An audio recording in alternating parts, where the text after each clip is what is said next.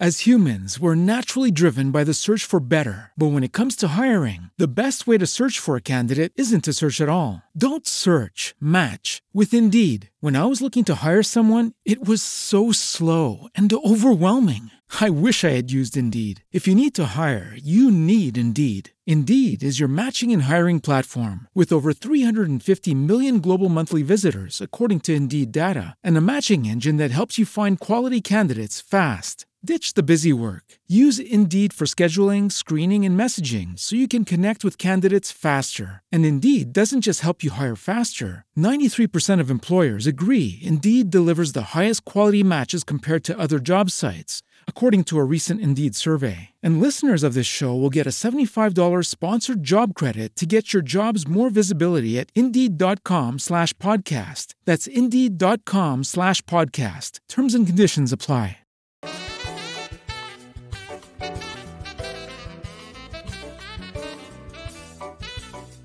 Tuo network è un moltiplicatore di opportunità. Networking è il piacere di condividere, il dare in abbondanza prima di ricevere. Sono Umberto Gini, autore di Network Mixology e oggi condurrò Network Mixology Talks, interviste fatti a personaggi per scoprire come hanno gestito e sviluppato la loro rete di relazioni e come da queste hanno trovato delle idee vincenti. Buona diretta! Con Mattia l'appuntamento era questa settimana, ma eh, abbiamo provato a fare una diretta, ma qualcosa non ha girato benissimo, perciò ci siamo detti dobbiamo rivederci e riparlare insieme. Mattia Conte è il CEO di Notomia. Mattia l'ho conosciuto grazie a un carissimo amico in comune, Lino Zara, che vive a Torino, perché nel mio periodo che vivevo appunto a Torino ho stretto questa relazione e Mattia è una persona che si occupa, mi ha incuriosito immediatamente quando l'ho conosciuta perché ha questo aspetto estremamente interessante, la grande curiosità che l'ha portato a girare un po' per il mondo alla ricerca dei vari modelli per sviluppare una startup, perché ogni paese ha un modello differente. Mattia ha fatto tutto questo per creare un modello perfetto e il modello che è, oggi è quello che sviluppa all'interno della sua struttura e della sua agenzia. Mattia perciò è un appassionato di startup, un appassionato di innovazione. Ecco con noi Mattia, buongiorno. Buongiorno, ciao, ciao Umberto. Mattia, tu sei appassionato di startup, hai fatto questo giro per il mondo, eh, alla ricerca di tutti i modelli esistenti per capire come creare il modello perfetto per l'Italia. Ma tutto questo è nato da, in poche parole, prestissimo. Quando è nata questa tua voglia la, nella ricerca e l'innovazione, questa passione?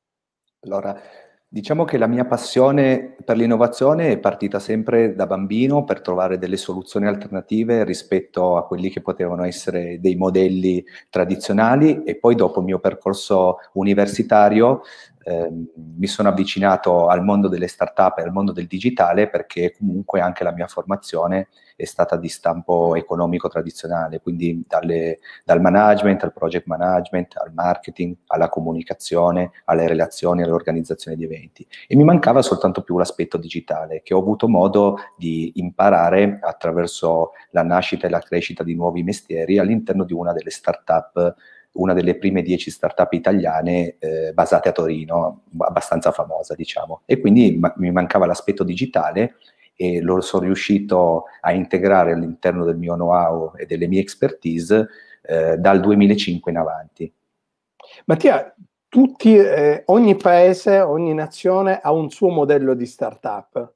Cioè, e questo modello è differente. In principio, come mai non si adotta un unico modello per ogni Stato, ma probabilmente questo si può comprendere dal fatto che ogni paese ha un'economia differente, una cultura diversa. Tu hai fatto una ricerca per andarli a studiare capirne i punti di forza.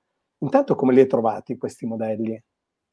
Allora, innanzitutto è esattamente come hai indicato tu, quindi sono partito da uno studio molto approfondito legati a modelli economici del mondo occidentale, quindi dal Canada, all'America, al Cile, a quello dell'Inghilterra, a quello della Germania, i paesi dell'Est, Spagna, Portogallo ed Israele. E poi da lì eh, fondamentalmente non mi bastava lo studio e quindi soltanto la parte accademica e quindi ho investito tutto il mio tempo e tutti i, diciamo, i profitti che guadagnavo per andare in giro per il mondo a intervistare, a incontrare persone che in quel mo- determinato momento erano più avanti di me e avevano dei casi studio che mi potessero permettere di legare la teoria alla pratica. Ok, e da questo avrei creato una rete, un network anche importante per te, dove magari all'interno ci sono i tuoi mentori. Sì, assolutamente, nel senso che è sempre partito tutto attraverso delle relazioni umane che sono andato a cercarmi eh, praticamente viaggiando oltre il confine italiano e ho trovato delle persone di riferimento per ogni paese, quindi avevo il mio mentore in Israele a Tel Aviv, avevo il mio mentore a Torino, avevo il mio mentore a Londra, a Bruxelles, in America e quant'altro e quindi riuscivo a confrontarmi in maniera umana, ovviamente con un taglio verso il business, dove loro mi raccontavano qual era il, la loro esperienza e quindi le difficoltà che avevano riscontrate nel loro percorso e io gli raccontavo a quale punto mi trovavo del mio percorso. E attraverso questo confronto eh, riuscivo ad aumentare la mia consapevolezza e riuscivo a capire anticipando un pochino quelle che potevano essere criticità e problemi, quali dovevano essere le scelte, ehm, diciamo, migliori che avrei dovuto intraprendere con più consapevolezza e cognizione di causa. Questo era fondamentalmente l'obiettivo. Mattia, ma quale differenza c'è tra un modello e l'altro? Cioè, mi hai parlato spesso di Israele eh, o del modello americano. Quali sono delle differenze che non permettono di utilizzare, prendere il modello di Israele e portarlo in Italia e di conseguenza avere una nazione che è Israele, come sappiamo, Tel Aviv è un punto nevralgico, cioè molto forte nello sviluppo di start-up, di giovani che si lanciano in progetti anche vincenti. Allora, eh, il discorso è che comunque tutti i progetti, tutte le aziende, tutte le start-up sono fatti di persone e quindi bisogna capire molto bene qual è il contesto in cui queste persone vivono, perché i parametri sono fondamentalmente di natura socioculturale, economico e finanziario.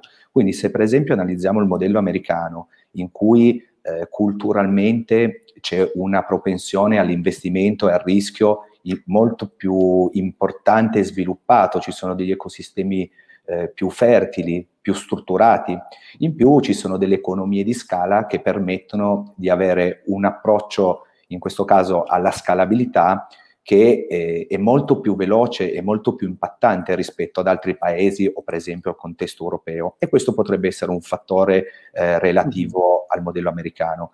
Sul discorso invece per esempio di quello israeliano, che fa capo ovviamente a Tel Aviv, eh, ci dobbiamo ricordare che Israele è un paese che comunque è nato in delle condizioni di guerra e quindi il problema della sicurezza del paese in ambito militare e in ambito informatico era una tematica che doveva essere sviluppata giorno per giorno per la salvaguardia del paese.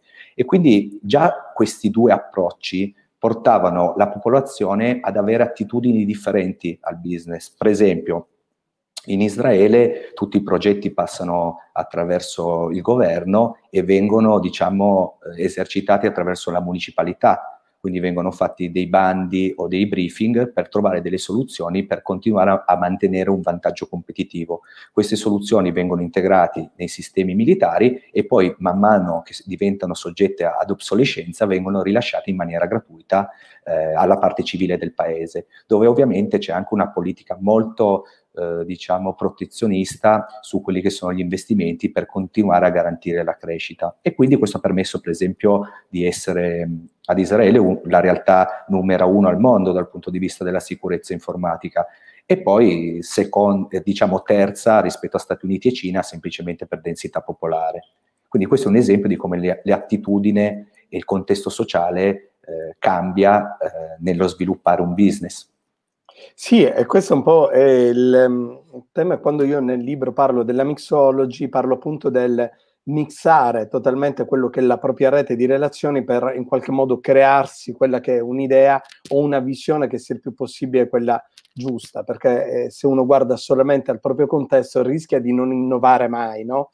E tu questo l'hai fatto andando a ricercare questi modelli per crearne uno che eh, possa stare in piedi, anzi dia la sicurezza alle aziende, alle start-up che nascono di eh, poter riuscire a resistere a qualsiasi pugno, a qualsiasi colpo di stress che possa arrivare, no? Ma su cosa si basa oggi il tuo modello qui in Italia?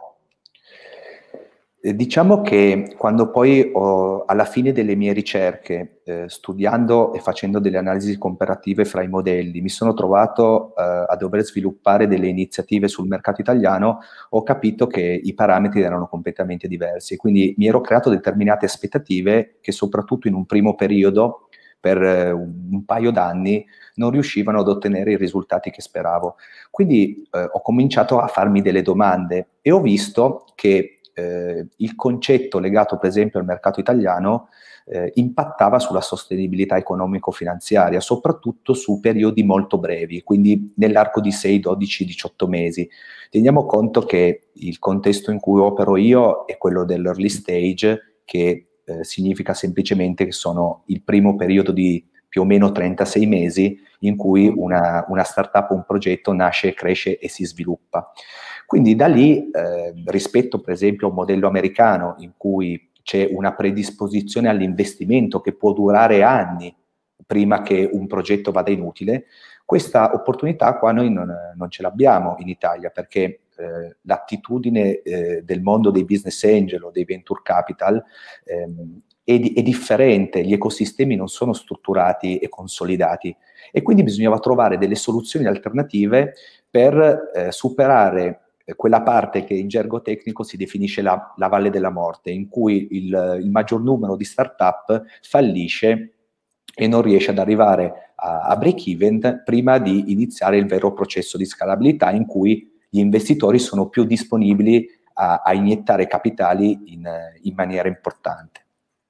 Ma Mattia, perciò eh, mentre parli mi vengono...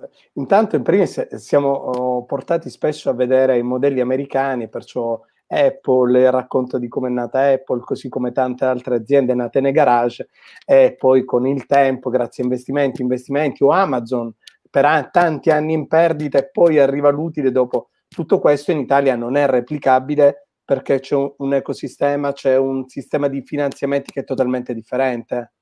Assolutamente sì, mi viene in mente una citazione di una famosa testata giornalistica, mi sembra americana, che diceva che l'Italia era una nazione laboratorio eh, che creava startup bonsai, quindi startup ad altissimo valore aggiunto, ma che avevano grandissime difficoltà a scalare e ad affermarsi su, su mercati internazionali, per esempio. Ecco. Perciò, più che l'idea, è importante il come si progetta, il metterla in campo, perché io posso avere anche un'idea geniale, ma se l'ho progettata male, eh, rischio di non fare, cioè l'idea da sola non ha una sua forza. Allora, se in questo caso ti dovrei citare una tabella che si trova tranquillamente su, su Google, in cui c'è il rapporto fra idee ed execution. Per me eh, il valore più grande è quello legato al team, perché se tu mi dai un'idea che non funziona, ma io posso contare su un team con delle competenze importanti, io riuscirò eh, ad aggiustarla in corsa tutte le volte necessarie per arrivare poi a trovare il modello giusto, perché comunque le start-up sono, essendo progetti innovativi, sono, sono soggette a validazione di mercato e qualora il mercato non risponde in maniera adeguata, eh, sono soggette a cicli di reiterazioni per, diciamo, trovare quello che è il punto ottimale per poi far crescere il progetto. Ma io oggi sono un giovane che ho 24 anni, ho una bella idea, vengo da te perché te ne vengo a parlare di questa idea perché vorrei un, un, aiuto, un supporto, capisco che da solo non ce lo posso fare e poi devo creare un team per portarlo avanti, per costruirlo. Come si fa a creare un team? Allora, ehm, anche qua ti dovrei fare una considerazione rispetto a un modello tradizionale, perché il classico modello accademico all'americana è fatto sempre di due fondatori dell'azienda. Eh, in questo caso, quando tu lavori su ecosistemi meno strutturati, e meno fertili che hanno difficoltà a farti crescere il progetto, eh, fondamentalmente la soluzione è quella di cercare di portare eh, il maggior numero di competenze al giorno zero, ovvero all'inizio del, pro- del percorso di, di, progettazione e di sviluppo di un'iniziativa innovativa imprenditoriale. Quindi dal mio punto di vista eh, le parole, diciamo che le competenze chiave sono legate eh, diciamo alla parte strategica, alla parte commerciale, alla parte tecnologica, se vogliamo parlare di progetti digitali, e sicuramente al network, par, diciamo concetto a te sempre molto, chia- molto caro, e poi ov- ovviamente l'aspetto finanziario, perché comunque per definizione la startup è una società che ha bisogno di risorse finanziarie per continuare a crescere in vari momenti storici del suo percorso. E la cosa importante è quella che le, le, variabili, quindi la parte finanziaria, la parte strutturale e quella di, delle risorse umane, che non smetterò mai di dirti che è la parte più importante di una startup, devono essere proporzionate fra di loro ed allineate. Faccio un esempio, è inutile disporre di investimenti importanti se poi non si ha la struttura o non si ha il numero di competenze o ad un livello adeguato relativo alle competenze. È sempre bene, in base al momento storico in cui si trova, di disporre di quelle che sono eh, le risorse e le variabili che sono necessarie per crescere all'inizio in maniera organica. Il resto lo fa la scalabilità del modello che dopo un certo punto di rottura, eh, superati determinate criticità, può incominciare a decollare. Ecco. Beh, I primi consigli che tu dai a un ragazzo quando ti presenta un'idea, cioè da cosa partire?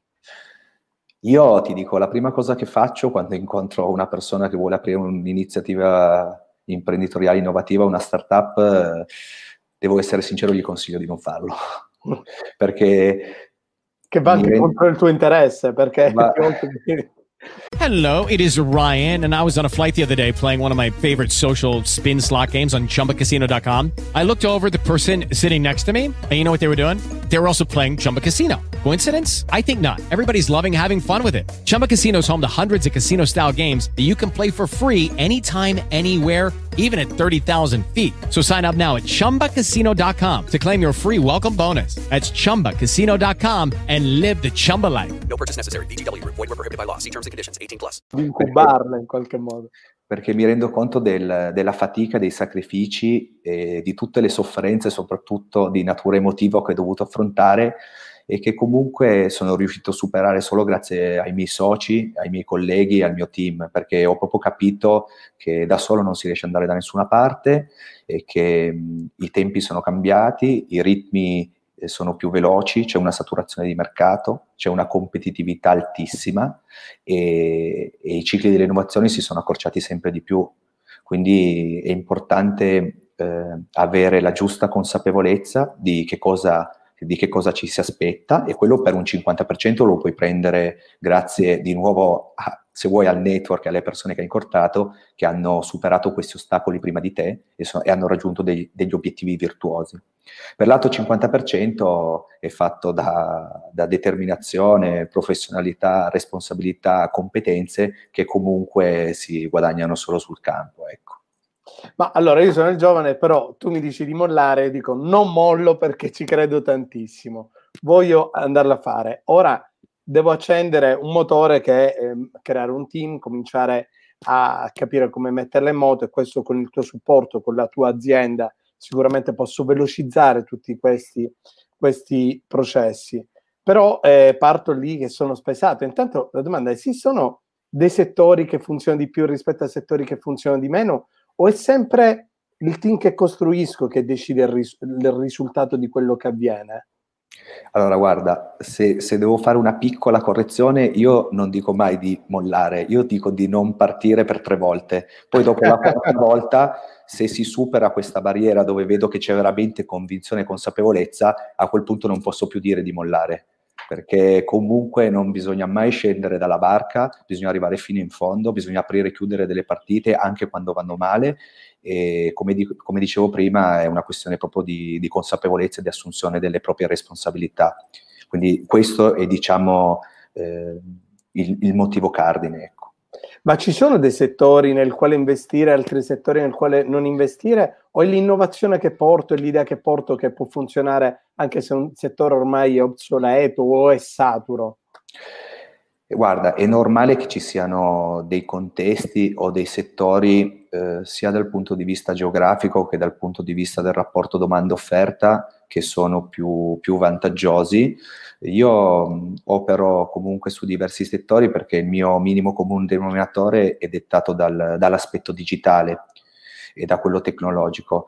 Ehm, per me è una questione di, di trovare il punto di equilibrio e l'alchimia corretta per ogni progetto. Questo è il mio punto di vista. Poi è ovvio che se si possono fare delle analisi di mercato legate a trend futuri, mm, per esempio legato al momento contingente, se ci vogliamo muovere su alcuni prodotti o servizi in ambito sanitario e farmaceutico, ovviamente possiamo trovare dei grandi spazi che, che prima non c'erano, per fare un esempio. Oggi tante aziende eh, o tante start-up sono in un momento di massima, forse di picco, di difficoltà o di opportunità per alcune, però molte aziende sono sicuramente in un punto di difficoltà dove la domanda che si stanno facendo è devo mollare o devo insistere? secondo me questo pensiero purtroppo in questo momento, chiaramente dovuto al lockdown qui in Lombardia, ma un po' ormai in tutta Italia un semi-lockdown esistente, è una domanda che passa in tante teste imprenditori. Quando è che bisogna mollare o bisogna insistere? C'è un momento che uno deve capire e dire forse è il caso anche di mollare perché meglio perdere che straperdere, si dice. Io ti risponderei sempre legato al concetto della sostenibilità economico-finanziaria, se vogliamo affrontarlo da un punto di vista italiano, perché dal mio punto di vista, poi ognuno la può pensare come, come, meglio crede, credo che non ci possa essere innovazione se non ci sia sostenibilità, perché poi a un certo punto si deve generare un, un impatto, si deve generare un valore aggiunto, che può essere di crescita, di, di, nuovi posti di lavoro, di nuove soluzioni presenti sul mercato. Per rispondere alla tua domanda in maniera pratica e tecnica ti direi che quando la situazione di indebitamento di una startup è più alta in relazione del tempo in cui ci mette a ottenere dei risultati, si arriva a un punto di rottura negativo in cui il progetto eh, rischia di, di, compromettersi e di non riuscire più ad andare, andare avanti. E poi ci sono persone molto tenaci e determinate che comunque anche in momenti veramente bui riescono a trovare una via di uscita, riescono a rimodulare il proprio modello di business e, e riescono comunque a venire fuori in maniera positiva. In ultima analisi ti direi, anche questa volta ti dico che dipende dalle persone. Rimodellare il proprio progetto di business è quello che spesso eh, si è sentito nella prima ondata di lockdown, mi capitava di sentire tanti webinar, soprattutto nel mondo del food, sentire tante persone che lo stavano proprio reinventando totalmente, da chi è un locali che specializzati nella carne che si trasformavano in negozi che vendevano carne, ci hanno rimodellato il loro business. Questa è una capacità che forse bisogna sempre più apprendere perché questo è quello che ci sta insegnando forse questo questo periodo, che bisogna sempre essere pronti a cambiare totalmente, essere pronti a mettere in gioco tutto no? per andarlo a rimodellare. Questo serve però sempre una rete, no? serve anche confrontarsi con gli altri. I giovani sono consapevoli del, che eh, le idee non vanno tenute nel cassetto in tasca, si è convinti che da soli si possono realizzare, ma hanno bisogno degli altri. Cioè sono pronti. Mm, qua dovrei fare delle citazioni legate ai programmi universitari, perché soltanto ultimamente si sta cercando di portare eh, della consapevolezza legata all'innovazione e ai nuovi modelli di business. Quindi ti direi che eh, forse la, la consapevolezza eh, sta crescendo qui in Italia, perché grazie a grazie a Dio siamo riusciti a costruire sugli errori delle generazioni precedenti e quindi abbiamo capito in primis che cosa assolutamente non bisogna più fare. E intanto abbiamo già fatto una grande scrematura e poi cominciare a puntare su magari quei pochi ma buoni progetti che sono andati bene, studiandone quelle che sono state le caratteristiche per investimenti, per tipologia di modelli, per le persone che, che, fanno parte di questi progetti, per la tipologia di meccaniche che ci sono dietro le startup che, che molte volte non si vedono, no? eh, magari leggiamo tanti articoli di giornali di, di startup che hanno avuto successo, ma se poi andiamo a capire davvero in retroscena, eh, io da addetto ai lavori cerco di, di porre una grande attenzione eh, molto approfondita su questi aspetti che non sono quelli che si vedono eh, poi quando si arriva alla fine del risultato, perché comunque chi fa questo lavoro sa molto bene che è un lavoro che, che, ruba un sacco di tempo, è un lavoro che richiede tantissimi sacrifici e quando tu fai una startup eh, ti dico che devi dedicare anime, anime, e cuore al tuo progetto H24, 7 su 7, eh, 365 giorni l'anno e quindi ovviamente le rinunce su, magari aspetti della vita personale sono, diciamo, dati abbastanza per scontato. Mi hai fatto pensare a una serie di cose. Tanto nella scorsa settimana ho intervistato il professore che ha vinto il, mm, ha vinto il, ehm, il premio come tra i migliori 10 professori al mondo e insegna in un liceo tecnico a Lecce, perciò eh, è stato eh, interessante perché ce ne fossero di più i professori che insegnano imprenditorialità, perciò danno questo approccio. La prossima settimana intervisto un ragazzo che di 20 anni ha creato Business Lab, un laboratorio che di materiale che mette online, ha creato una community di 67 mila persone, una cosa incredibile in pochissimo tempo. Perciò ci sono tante esperienze interessanti, però forse sarebbe il caso di interessare anche chi fallisce, perché si impara tanto dai fallimenti, no? Guarda, il concetto del fallimento è un altro concetto che ho, ho, studiato negli ultimi tre anni, soprattutto dal punto di vista sociale e culturale. Ti faccio un esempio. In America, per esempio, il fallimento è visto come un grandissimo valore aggiunto. Fallimento uguale esperienza. Ci sono alcuni investitori che quasi dicono, senti, vai a fallire due o tre volte che io poi ti metto l'investimento alla quarta volta, in maniera tale che tu capisci delle determinate dinamiche. E, e quindi magari... Eh, non fai più alcuni errori che poi diventano rilevanti per, per la crescita del progetto. No? Qua in Italia invece il fallimento è visto come un aspetto assolutamente negativo, no? vieni addittato di fallito, hai delle ripercussioni eh, anche dal punto di vista personale, anche se operi per esempio con società di capitali con eh, delle responsabilità circoscritte. E quindi questo è anche un altro aspetto che poi influisce sull'aspetto psicoemotivo dell'imprenditore. Quindi anche qui... Eh, diciamo che fare startup in Italia è differente rispetto a farlo, per esempio, in Inghilterra o in America o, sì, o in Israele. Anche tutto un aspetto giuridico che è pesantissimo, appena c'è quell'etichetta di fallimento. Dall'altra ecco, io... le banche non ti aiutano mai quando nasci come startup, ma solamente quando i conti cominciano a essere utili sono disposti a darti più soldi, ma nel momento di nascita no. Magari, guarda, se vogliamo esagerare, esasperare un concetto, diciamo che vogliono tutti darti degli investimenti quando non ti servono più, ecco.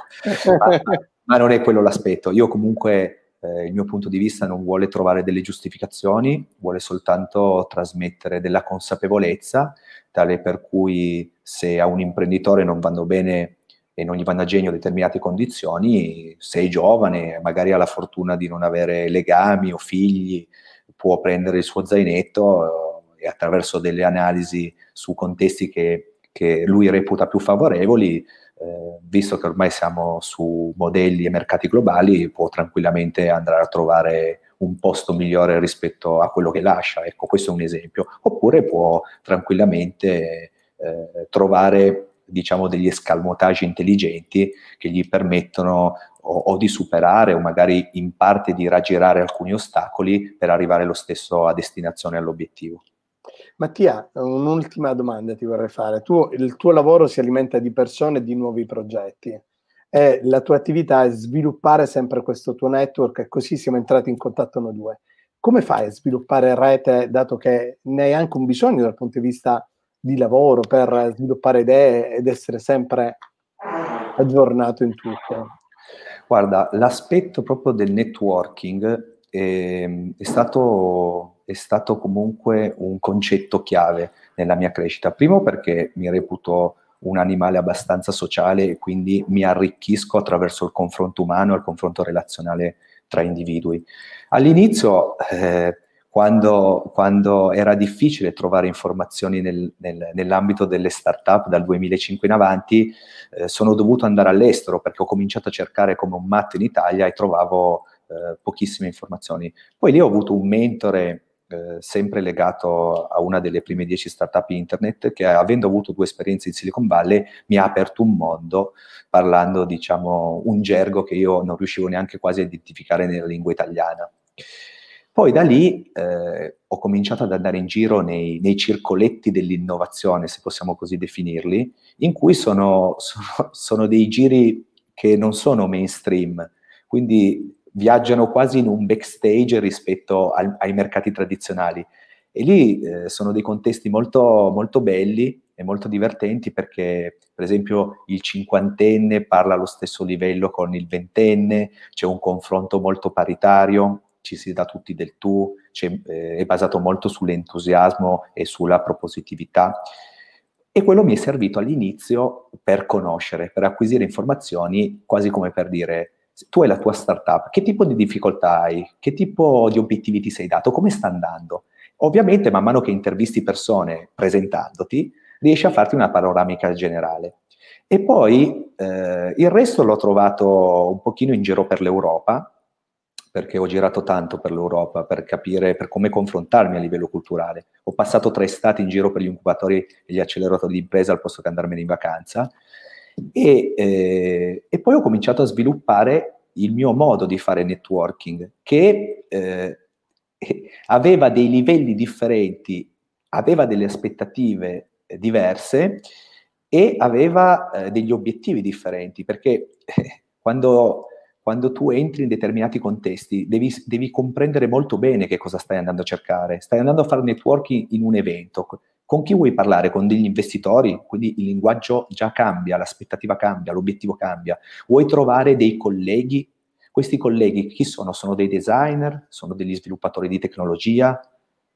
Quindi eh, in questo caso l'approccio cambia rispetto a quello che magari può essere l'approccio tradizionale che si conosce eh, spesso sul networking, uno va agli eventi e va con il proprio biglietto da visita e, e va a conoscere, a presentare gente un pochino a caso, che comunque è un'attività che io faccio sempre, però è un'attività che io faccio al di fuori di, delle aspettative. Poi c'è anche, come ti dico sempre, il fattore C che magari mentre conosci un po' di persone hai la fortuna di incontrare quella giusta.